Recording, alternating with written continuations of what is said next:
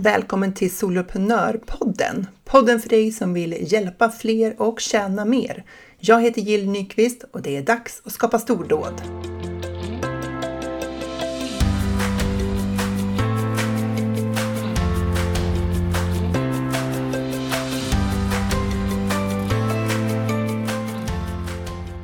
Det är lätt att tro att de som vi ser som är framgångsrika inte har några utmaningar alls. Vi ser dem ju på Instagram och LinkedIn eller kanske någon video på Youtube. Du vet vilka de är. De där personerna som får det se så lätt ut, nästan som att det är utan ansträngning. Och så tittar vi in på vår egen insida och känner allt som finns där. Oro för hur det ska gå, pinsamhet för något som blev fel, känsla av bluff, att vi känner oss att vi är ute för, på för djupt vatten i det som vi lär ut. Allt det där finns ju där blandat med all glädje över att få driva vårt företag, att få jobba varifrån vi vill, i mitt fall då hemifrån. Och så lyckan när en kund hör av sig och berättar om vilka resultat hon eller han har fått efter våran kurs, coachning eller medlemsprogram. Det är ju fantastiskt. Och det är alltid både och. Men det är lätt att glömma när vi ser framgången hos andra att det är både och för dem också.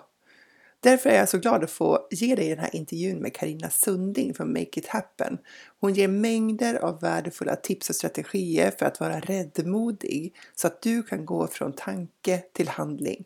Och hon delar med sig av sina egna utmaningar som hon har övervunnit och tagit sig förbi för att komma dit hon är idag. Men innan vi hoppar in i det här samtalet så vill jag berätta att den galet uppskattade föreläsningen Fem strategiska beslut för att bygga ditt drömföretag online kommer tillbaka. Den här gången kör jag den i två delar eftersom jag ju faktiskt fick avstå från viktiga delar. Jag fick liksom hoppa över vissa delar. Och det var många av er som hörde av er och ville liksom höra just de där sakerna också. Så nu blir det två, eh, del 1, del 2. Så du ska, du ska vara med på båda. Det är den 30 augusti och det är den 1 september. Så hoppa in på solopreneur.nu på Instagram eller på hemsidan och anmäl dig där. Och vänta inte, för antalet platser är begränsade så sist blev det faktiskt fullt. Nu till mitt samtal med Karina där du bland annat får veta receptet på hur du håller i din idé hela vägen till slutet. Idag har jag med mig Karina Sunding som är coach, entreprenör och drömförverkligare. Låter inte det väldigt bra? Hon är också skapare av Make It Happen-metoden. Varmt välkommen till Soloprenörpodden, Karina. Tusen, tusen tack. Vad kul att vara här. Vad kul att få träffa dig också.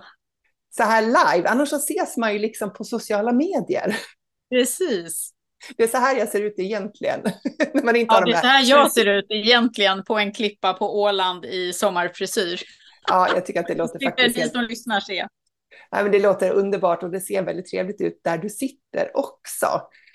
Vi ska ju prata om entreprenörskap idag, eh, men specifikt kring liksom att gå från tanke till handling och hur man kan liksom hantera det här med att vara räddmodig, rädd och modig samtidigt. Det ska bli väldigt spännande tycker jag. Men innan vi sätter igång, ska du bara berätta för de som lyssnar eh, här, vad det är du gör och vilka du hjälper i ditt företagande? Mm.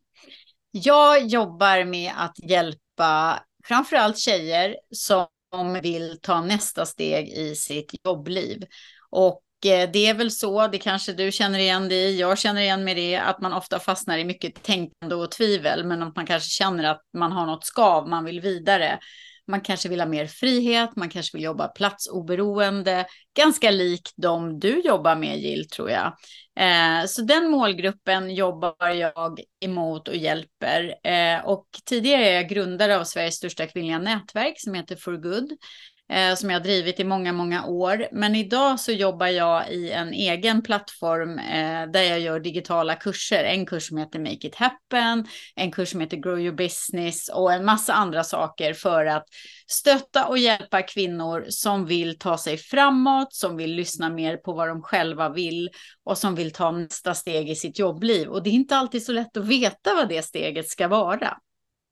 Men då är det, kan det också vara att du hjälper dem som vill ta nästa steg i sitt jobbliv eh, inom en anställning? Att man kanske vill gå vidare och söka ett nytt jobb eller bli chef? Eller, på den, eller är det just mot företagare? Ja, alltså i, liksom, i, min, i mina första kurser där vi börjar, där är många som är där. Men förvånande många drömmer ju om det här fria livet.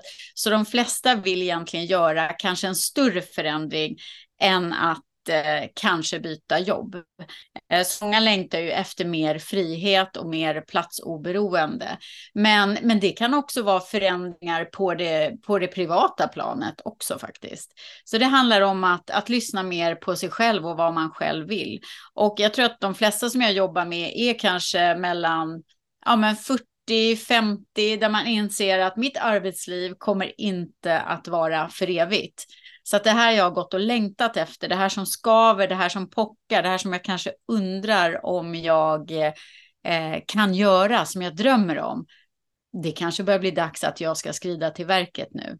Och då är jag där och hjälper till och pushar och peppar, hjälper till att träna ditt mindset och få dig lite på banan och få dig att sluta tänka och börja göra lite mer. Just det. Vad är det som liksom gör att vi fastnar i det här tänkandet då? det är ju framför allt att vi, eh, dels vill många av oss, eh, och det känner jag igen mig själv i, att man vill göra en plan, man vill liksom tänka sig till den förändring som ska ske. Och ofta är det ju så att man inte riktigt vet vad man vill till. Man kanske vet vad man vill från, men man vet inte vad man vill till. Och så försöker man liksom, man går kurser och man gör massor med saker och man försöker tänka, tänka, tänka, tänka. Och det är ju så att det är ju svårt att tänka sig till det. Men det är ju rädslan som ofta sätter stopp för oss. Att vi tror, vi har med oss en massa begränsande tankar om vad vi har för möjligheter eller för förmågor som sätter stopp för oss. Och oftast är ju de här tankarna som vi själva tycker är så här cementerade sanningar oftast när vi börjar titta på dem så är det ju inte ens sant, de här begränsningarna vi sätter upp för oss själva. Så det har blivit en, en kanske omedveten sanning. Ja. Men om man står där och så, du sa att det är som, många gånger så vet man att man vill från någonting och så vet man att man vill till någonting annat, men man har svårt att sätta ord på vad det är för någonting. Mm. Hur, hur kan man få kon på det? Vad som är det där liksom som jag vill till? Hur kan man sätta, sätta ord på det? Ja, men först så, så handlar det om, jag tror att den bristvaran vi har idag är tid, tid till oss själva och, och reflektera. Eh, det är lätt att bara köra på i samma gamla hjulspår hela tiden. Och sen är det lätt att fastna i att vi kanske går och tänker lite så här lösa tankar hela tiden. Så att ge sig själv tid att börja skriva tycker jag är bra också. Att så här flödesskriva ut vad man längtar efter och drömmer om och vill och få lite, lite kontakt med det där. Sen så tycker jag också att eh, att börja testa saker i små steg. För oftast så tror man att man ska komma på något stort och revolutionerande. Om man vill till exempel komma på en ny affärsidé eller om man, som många som lyssnar på den här podden, är soloprenör eller vill bli det. Då tror man att man liksom ska komma på idén och sen ska man skrida till verket och göra allting. Men det funkar oftast inte så, utan det funkar med att ta ett litet, litet steg att testa. Och kanske i det här fallet med, med de som lyssnar på den här podden, att ta reda på vem som är ens målgrupp och vad man vill serva eller hjälpa dem med. Och kanske göra någon liten test för att se om man, om man får napp på det man vill. Sen när man har idéer och tankar så brukar jag ofta prata om det här att provprata sina idéer. Alltså innan man har tänkt klart. Om jag har någon idé som jag kanske vill göra med dig Jill, eh, fast jag vet inte riktigt om du skulle vilja det, så kanske jag testpratar lite och se hur det känns. Och när man provpratar så det är någon, någonting med att höra sig själv uttala sina idéer högt till någon annan. Så ibland kan du få ledtrådar till dig själv bara genom att uttala det högt. Så Just att man berättar för någon annan ja. om en idé som man har. Så, du, du nämnde också att det här med att flödesskriva, vad, vad, vad ser du för kraft i att just skriva? Nej, men alltså det finns ju, det här tycker jag är så intressant. Det finns ju studier kring hjärnan och vad som händer med oss. Och när vi tänker aktiverar vi den ena halvan av hjärnan. Men när vi skriver så aktiverar vi också den andra delen av hjärnan. Och då är det precis som att eh, he, liksom hjärnan säger någonting till hela vår kropp, att jag vill det här. Så det är ett sätt att kalibrera kompassen. Och jag vet inte hur många gånger jag älskar att skriva på allt ifrån gamla kuvert eller till vad som finns nära eller skriva i mobilen för den skull. Och jag vet när man rensar hemma och hittar det där gamla pappret med att eh, jag vet själv när jag startade Make It Happen-plattformen, när jag hittade ett papper som jag skrev ett år innan jag startade, att jag längtar efter ett fritt arbetsliv, jag vill påverka många tjejer, jag vill jobba varifrån jag vill. Och sen så, ja men jag tycker det är så häftigt att titta tillbaka och se att saker och ting som du har skrivit ner faktiskt kan hända. Så jag tänker att det är lite law of attraction och, och lite att kalibrera kompassen eller att sätta på sig andra glasögon med att först ge sig tid att reflektera, att ge sig tid att skriva ner och att börja våga provprata sina idéer och inte fastna i övertänkare eller planeringsfällan utan att våga ge sig ut där. Och det är ju den här rädslan, vad ska andra tycka? Tänk om jag misslyckas? Alltså det är ju så mycket som står i vägen när man ska kliva fram och ta plats. Jag kommer ihåg när jag skulle göra min första digitala stora så här, eh, sändning i något som heter Power Week som jag brukar bjussa på varje år gratis till den som vill vara med. Eh, och när jag visste att det skulle komma jättemånga och så skulle jag kliva, och liksom, det är ju bara lilla jag, hur ska jag räcka till? Tänk om det inte blir bra, alltså du vet, tänk mm. om-fällan, det bara snurrar i huvudet. Men det är också väldigt häftigt när man vågar kliva fram och är äkta och ärlig och vågar visa sig sårbar. Och lite räddmodig då. ja, för jag, jag, tänker att en, en fälla, som jag tror att jag, jag var nog där under en period. Jag tänkte så här, om jag vore på rätt spår, då skulle inte det här kännas så svårt, det skulle inte kännas så läskigt och det skulle gå enklare. Och eftersom det känns både svårt, läskigt och jag vet inte riktigt vad jag håller på med, då kanske det är liksom ett kvitto på att nej, men det här är nog inte rätt. Eh, sen när jag som började göra de där grejerna, till exempel hålla en livesändning för första gången på Facebook, jag höll typ på att dö av skräck, jag har berättat det förut här i podden. Eh, och jag insåg att det handlade inte om att jag skulle vänta på att jag skulle känna mig trygg innan jag hade gjort något. Utan det handlade om att göra det helt så här otrygg. Och inse att jag klarar av mig. Och att på något vis är det här självförtroende som jag hade hoppats på skulle komma innan. Det får man casha in i efterhand av liksom upplevelsen av att okej, okay, det blev inte perfekt och jag darrade på rösten och kameran hoppade och hundarna drog i kopplet och gick i skogen och allt det där liksom. Eh, jag filmade mig själv underifrån för jag visste inte hur man stängde av livesändningen så min näsa var med på Facebook. Alltså upplevelsen och erfarenheten var så här, och det, det där var väl ingen som brydde sig av det. Nej. Men vi är ju oftast vår största egna kritiker. Eh, och vi är ju experter på att tänka på vad som inte gick bra istället för att tänka på det som gick bra också. Men jag brukar, alltså jag har ju brottats med den här rädslan hela mitt liv och Eh, jag brukar tänka att jag vill att, att lusten och nyfikenheten att göra något sånt där, till exempel att göra en livesändning, ska få vinna över den där rädslan eller nervositeten. Och då, då har jag mitt supermindset som jag har på en post-it-lapp, sitter framför mig när jag ska göra de här läskiga sakerna.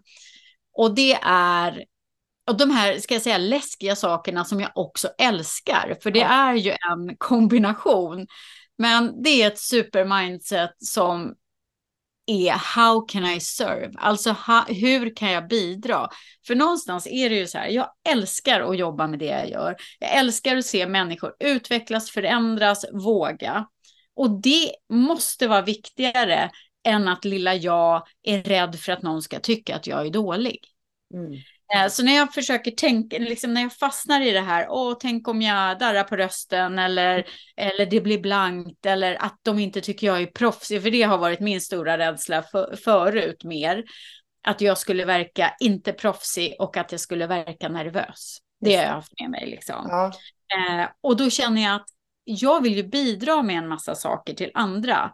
Och det måste liksom stå över det här andra. Så då får jag skärpa mig och tänka att jag gör ju det här strunt samma. Jag ska mm. bara vara den jag är. Och jag har märkt att ju mer jag har bjudit på mig själv och berättat om att jag är rädd eller känner mig nervös för att någon annan ska tycka att jag är nervös eller att jag har panikångest, ju mer sympati får man ju också. Mm. Och jag mm. tänker att att vara proffsig, eh, man kan vara nervös och proffsig.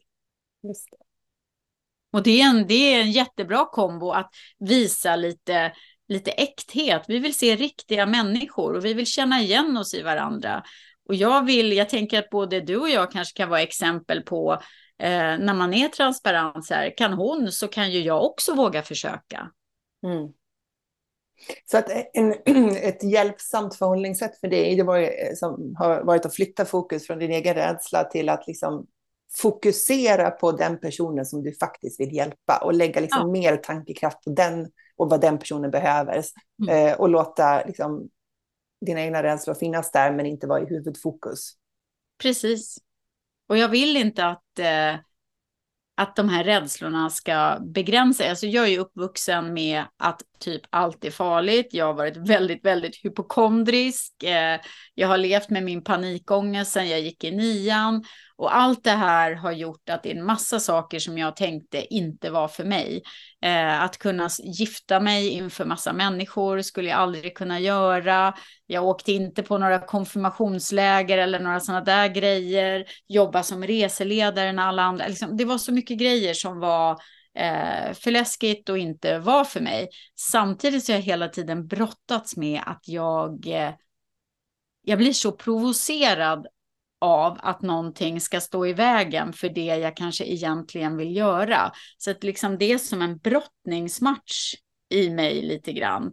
Eh, och nu har jag, nu gör jag saker som jag är rädd för i alla fall, för jag tänker att den där jag kommer att vara nervös och rädd och det är vi och jag tror också att vi i större grad måste acceptera den känslan hos oss själva.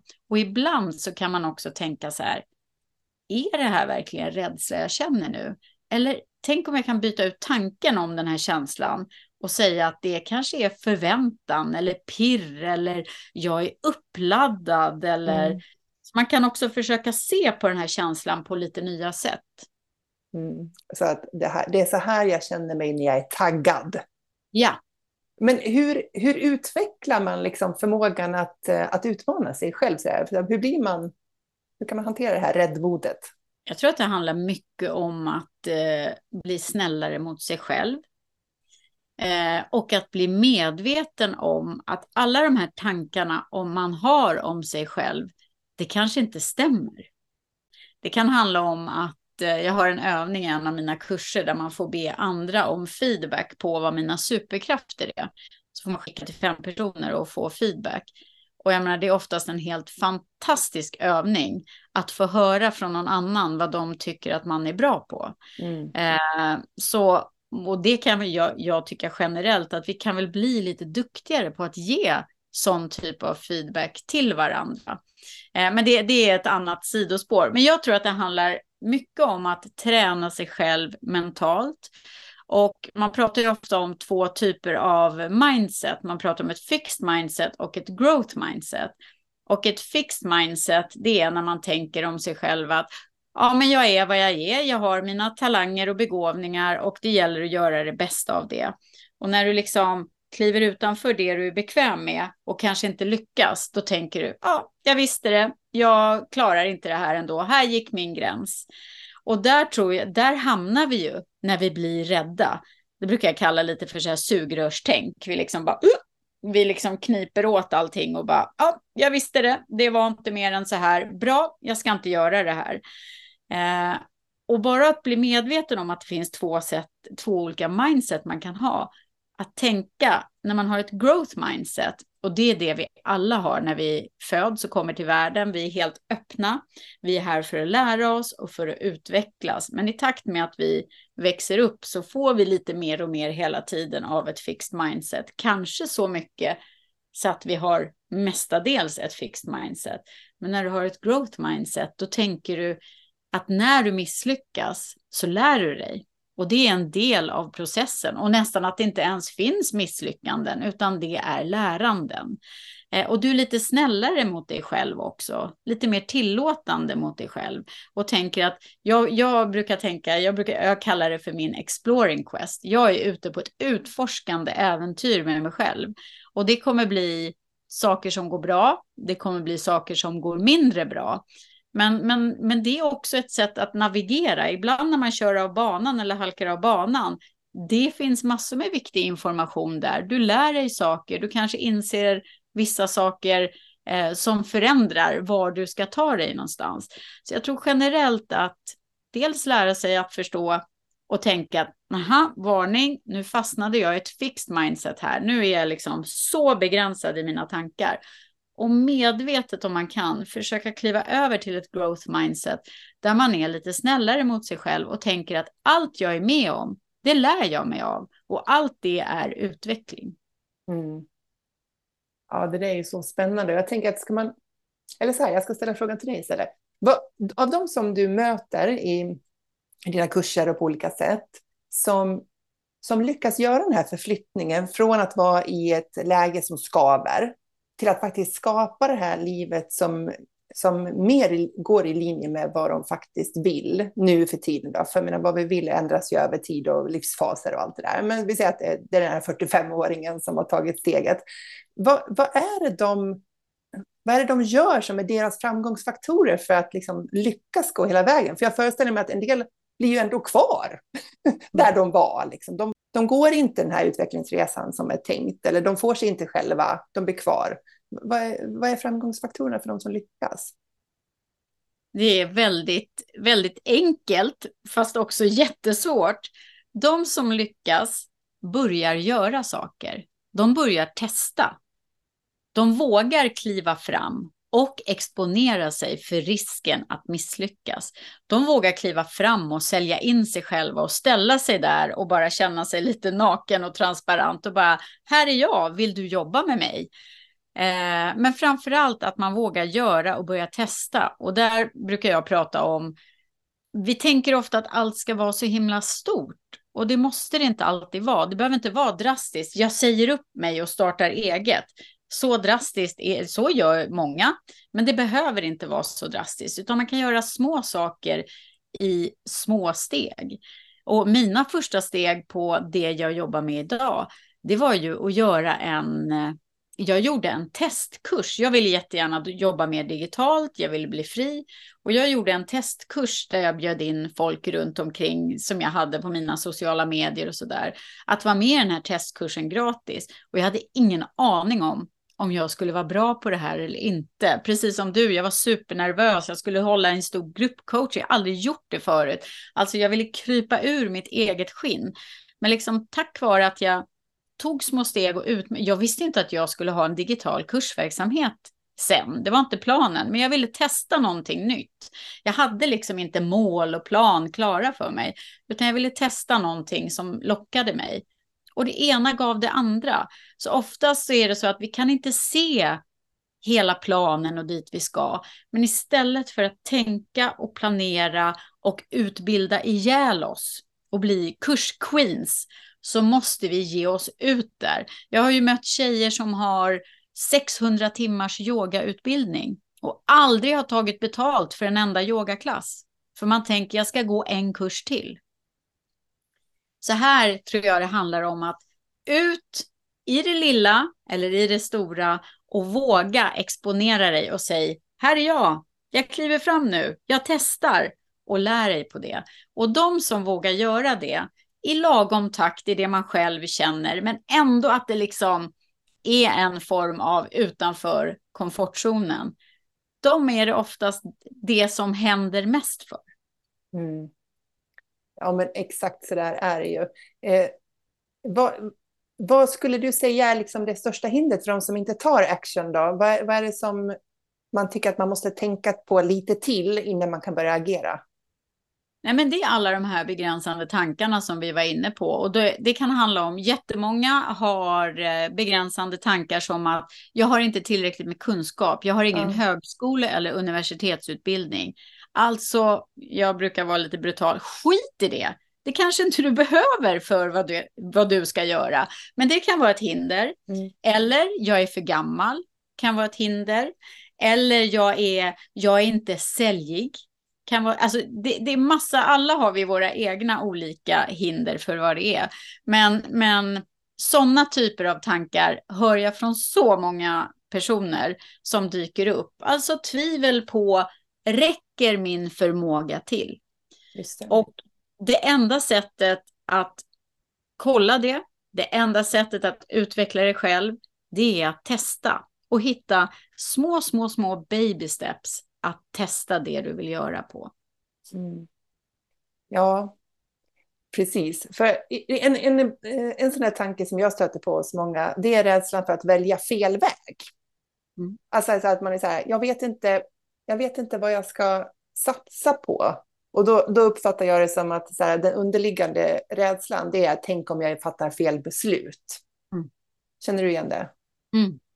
Ja, men alltså hela tänk om-fällan och där är ju i tänk om-fällan är ju tänk om jag fattar fel beslut.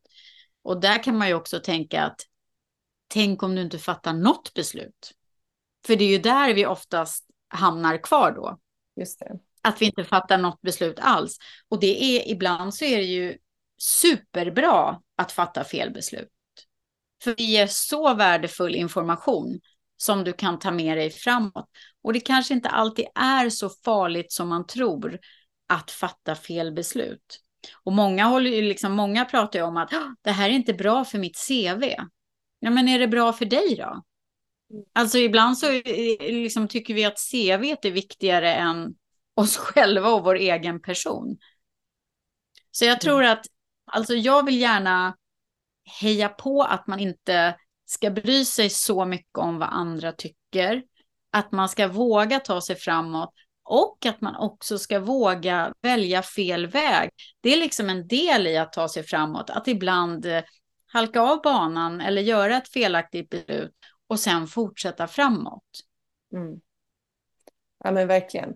Och det är ju svårt att veta vad som är rätt eller fel beslut innan man har börjat gå i den riktningen. För att man får så, det är som du säger, man får så mycket värdefull information av att bara ta de där första stegen. Sen, sen tänker jag också att man ibland fastnar i att det på något vis skulle bara finnas en väg framåt. Man tänker sig företagande. Man kan driva företag på jättemånga olika sätt och det finns hundra och en experter som kommer med den ena efter den andra metoden om hur man ska göra hit och dit. Eh, men sanningen är ju den att det finns många sätt att ta sig framåt. Det finns vissa principer som underlättar, vissa strategier som underlättar, men det finns jättemånga olika vägval som, som kommer att ta dig i den riktningen. Och vissa av de där vägvalen kommer att, kommer att passa dig bättre som person, för det, liksom, det resonerar i dig och det känns liksom, det här, det här kom enkelt för mig. Medan andra vägval kommer att kännas mycket mer liksom, eh, knöggliga och svårframkomliga och så. Men, men kan mycket väl ändå ta dig på, till det mål du har tänkt om du, om du liksom ger det tillräckligt med tid och engagemang. Och ja, men jag håller helt med. Det finns inte bara en väg. Jag tycker det är super, super bra sagt. Och jag tror också, jag menar, det är en sak att gå runt med ett skav och känna att jag vill inte göra det här. Det är an, en annan sak att stöta på lite motstånd. Det kommer vi göra ibland. Eh, och att då känna att man har eh, grittet eller liksom ihärdigheten att ta sig igenom. Det, det är någonting man kan träna upp och det är något härligt med det också. Men att hålla på och, och ha grit för någonting du verkligen inte vill, det är ju en helt annan sak. Men jag tänkte på en annat hinder som jag faktiskt också ser hos många kvinnliga entreprenörer. Det är ju det här med affärsmässighet. Att vi är vi är duktiga på idéer. Vi är jättebra. Vi vill bidra till andra. Helst gratis. Eh, för varför ska jag ta betalt? Jag, jag möter väldigt mycket av det. Men just det här att våga vara affärsmässig. Att eh, tänka på sin affärsmodell, hur man ska ta betalt, hur man ska sälja in sig och att våga göra det. Eh, och där kan jag också möta många som sitter och, och liksom jobbar på sin hemsida i månader innan man går in och eh, innan man går ut ska jag säga och testar att möta sin kund. Så jag tänker liksom att det viktigaste som egen företagare är ju vem är min kund? Och hur kan jag möta min kund för att få mer information? Det är liksom viktigare än att göra en fin hemsida. Men det är ganska tryggt och lite mysigt att sitta och göra en fin hemsida jättelänge. Och jag säger inte att man kanske inte ska ha en hemsida, men eh, det är inte det som kanske kommer ta dig framåt i ditt företagande. Så rätt. Jag brukar kalla det där för att jobba på lagret. När man sitter där. Ja, jag och... vet. Det är så kul. Första gången jag hörde att du skrev det, eller sa det, eller skrev det, eller vad det var, då bara, men jobbar hon på ett lager också? Ja. ja, man kan ju tro det om man inte hängt med i det övergripande resonemanget. Men det handlar just om det där, så här, vi är inte ute i butiken, vi möter inga kunder, vi står inte i skyltfönstret, vi står inte vid disken och säljer, utan vi sätter oss på lagret och så finslipar vi våra Canva-presentationer, våra mallar, hemsidan och alla saker som absolut behövs. Eh, men säljet, det går, det går, inte att göra det på bekostnad av att möta kunden. Men hur, ehm, hur, om man står där i begrepp av, som ska utforska sin affärsidé och sin affärsmodell och man faktiskt ska ta tag i det där med att försöka träffa sin kund, hur, hur, hur tar man de första stegen i det skulle du säga? Ja, men jag, dels så tänker jag så här, jag tycker det är jättespännande med co-creation. Alltså ditt erbjudande behöver inte vara klart innan du har träffat din kund, utan du kan skapa ditt erbjudande med din kund. Du kan göra en undersökning mot målgruppen, enkelt i ett Google Form till exempel, lägga ut i sociala medier eller fråga runt bekanta, liksom ta in mer information från den som du tänker ska vara din kund. Men sen så har jag ett koncept som jag har hittat på som också heter att skapa ett future lab. Det vill säga att bjuda in människor till dig som har input att ge kring din business. Eh, och då är det viktigt att du själv leder och har en tydlig frågeställning om vad det här är. Men det gjorde vi en gång när vi skulle affärsutveckla det här nätverket for good som jag drev. Då bjöd vi in till ett future lab och bjöd in en vd för en PR-byrå. Vi bjöd in några av våra medlemmar i nätverket. Vi bjöd in någon som var väldigt duktig på det digitala för vi vill digitalisera oss. Och så hade vi en eh, dag, en hel dag, där de här kom in i olika portioner och gav oss input. Och vi hade en tydlig frågeställning och så fick de här bidra till oss. Och det som är kul är att många tycker det är väldigt roligt att få vara med och bidra på det här sättet. Och det handlar lite om hur man frågar också. Men skulle jag höra av mig till dig till exempel och säga Jill, jag tycker du är en nytänkande digital entreprenör. Jag undrar om du skulle vilja vara med i en kvart, en halvtimme eller vad det nu är i mitt, eh, i mitt Future Lab. Här är en exklusiv inbjudan till just dig, för jag tycker du är en sån smart person. Jag lovar att många säger ja och det är jättekul att få vara med och bidra till andra. Så jag är mycket för så här att man kan konceptualisera saker. Så att eh, den som lyssnar kan ju tänka vad skulle mitt Future Lab handla om? Och jag ska säga att när vi gjorde vårt Future Lab, eh, för jag bjöd in mina två tonårssöner då också. Och av alla vi mötte, nu får jag lite rysningar, av alla vi mötte, de som gav nyast, bäst och mest input var mina två tonårssöner. Och man kan ju oh, tycka så att jag är deras mamma. Jag borde ju känna till vad de inspireras av och hur de tänker. Men nu var det liksom en helt ny setting ja. där de fick eh, sitta och jobba med post-it-lappar där jag frågade så här, okej, okay, vad inspireras ni av? Vad tar ni input från? Alltså jag ville ha ny input.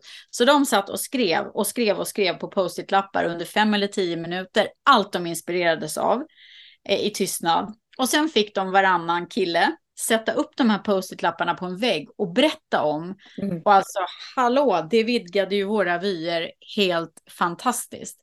Så, och liksom ett Future Lab kan man göra på massor med olika sätt. Man kan göra det med sin familj, man kan göra det med några tjejkompisar, man kan bjuda in alla möjliga. Du kan bjuda in någon helt okänd som du inspireras av. Kanske säger den nej, kanske säger den ja. Exakt. Det är en jättespännande idé och jag håller med dig. Alltså jag har inte jobbat med Future Labs, men jag har ju jag har gjort två podcasts och av alla gäster som jag någonsin har bjudit in att vara med i någon av de här två podcasterna så är det bara en enda person som har tackat nej. Alla andra har tackat ja. Och det är också liksom eh, någon kommer in, så som du gör här idag, delar med sig av sin kunskap, bjuder på sina erfarenheter och de allra flesta tycker att det är roligt att få göra det. Så jag förstår att det fungerar i det här sammanhanget. Mm. innan, alltså jag måste fråga en sak som jag ofta eh, stöter på. Och det är, det här med entreprenörskap handlar ju, för mig handlar det om att så här, många gånger så har vi en idé om någonting vi vill skapa. Och sen vartefter vi jobbar på den idén så blir det tydligare och tydligare. Och så till sist så är det faktiskt en tjänst som någon betalar för, för att få hjälp. Och jag har gjort det flera gånger i mitt företagande och jag tycker att det är liksom en magisk grej. Att jag kan komma på någonting i mitt huvud här hemma i, vid köksbordet i Älvkarleby. och så plötsligt så är det en tjänst som flera hundra personer använder. Och man bara så här, wow, vad, ja. att det funkar så. Eh, så det liksom ligger i entreprenörskapet, det här med liksom idégenerering och att skapa saker och få ut det i världen från våra huvuden ut till, till någon annans beskådan och användande. Men någonting som verkar sätta käppar i hjulen för många entreprenörer, det är den så kallade popcornhjärnan, att man får så många idéer. Och sen har man lite svårt att hålla i sin idé och föra den till mål, för man börjar en bit på en idé. Och sen får man en ny idé och då verkar den jättespännande, så då hoppar man över till den och så fortsätter man på det spåret. Och sen fortsätter det så där att man hoppar mellan idéer. Och så får man svårt att dra dem hela vägen i mål. Känner du igen det? Jag känner igen det väldigt, väldigt mycket. Och jag tror att när det blir så, det är lite, det är lite mer safe att testa lite den idén. Nej, nu är det kul med den där idén en liten stund. Nej, men det där testar jag. Men att orka gå i mål med en idé, eh, det är ju lite läskigt. För det kan ju innebära att du kanske slutar vid den där punkten där du skulle kliva fram eller där du skulle sälja in dig eller där det kom, det här lilla motståndet kanske kom, där du blev testad.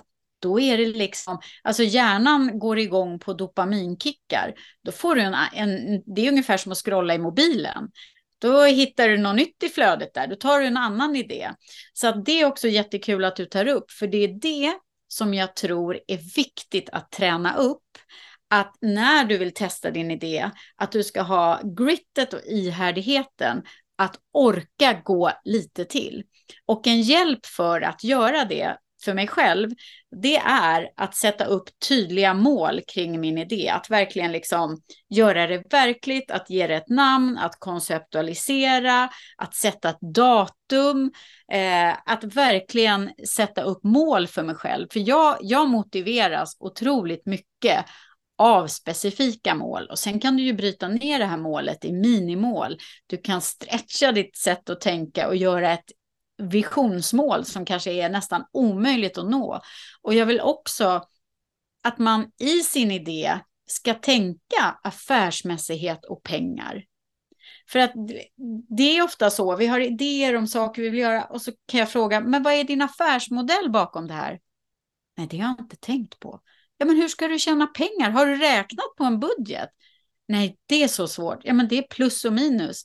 Då brukar jag göra en grej som heter vända på steken. Hur mycket pengar behöver du i månaden? Vad skulle du vilja ha? Okej, okay, hur kan du skapa den intäkten? Så att eh, jag tror att eh, när du, alltså man kan ju bli medveten om, när popcornet vill hoppa över, ja. man tänker, vad är det som gör att jag tycker det här är roligare nu? Är det för att det blev lite läskigt, för att jag blev lite utmanad, eller är det för att jag inte riktigt ser var jag är på väg? Eh, och då kan ett mål kring den här, ett specifikt positivt laddat mål kring den här idén kanske hjälpa dig. Mm. Ja, men så bra tips, för att det där kan ju verkligen eh, skapa Eh, massor av arbete i våra företag. Vi blir otroligt sysselsatta i det där, men inga pengar. Nej.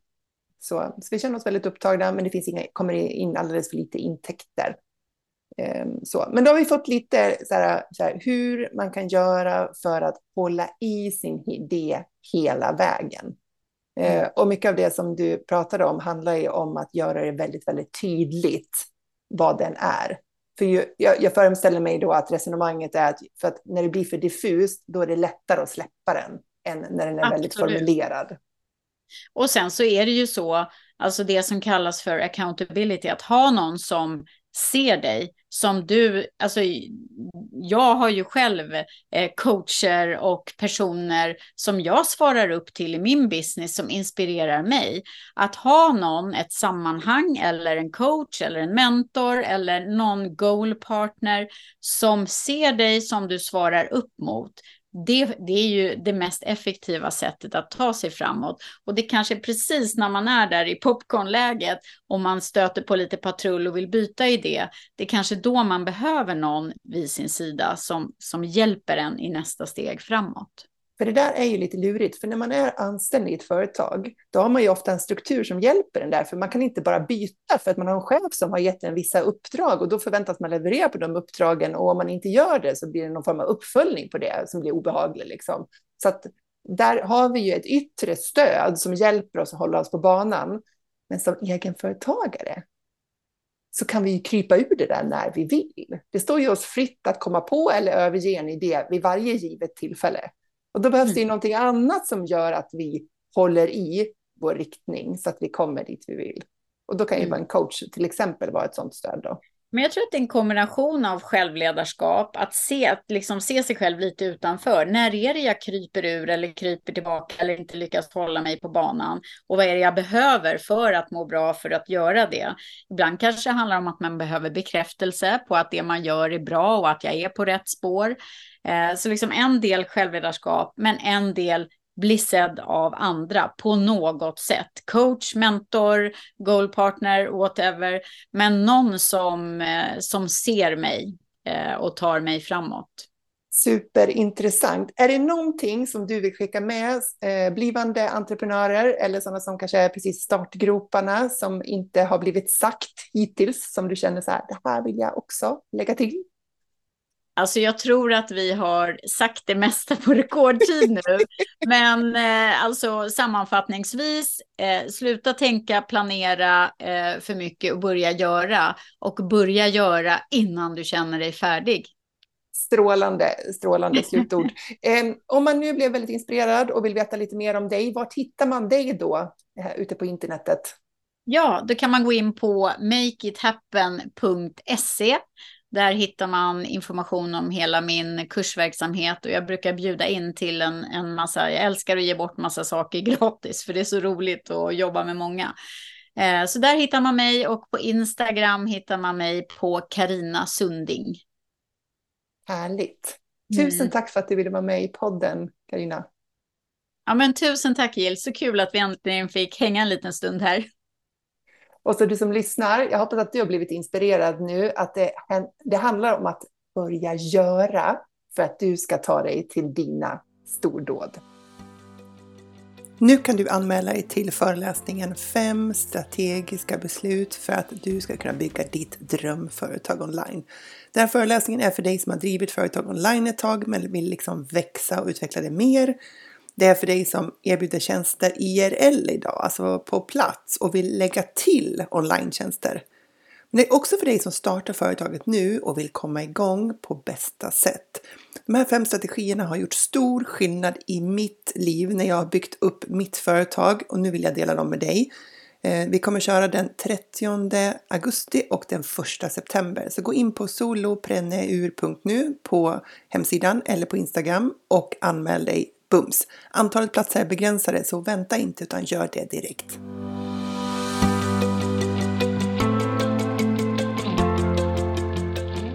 Stort tack för att du lyssnar på Soloprenörpodden. Jag är så glad att ha dig här. Du får jättegärna lämna mig en review på iTunes och ratea podden. Ge den fem stjärnor om du tycker att den är värd det, så hjälper du mig att sprida den till fler. Eller varför inte ta en skärmdump på det här avsnittet och tagga mig på en story på Instagram, solopreneur.nu.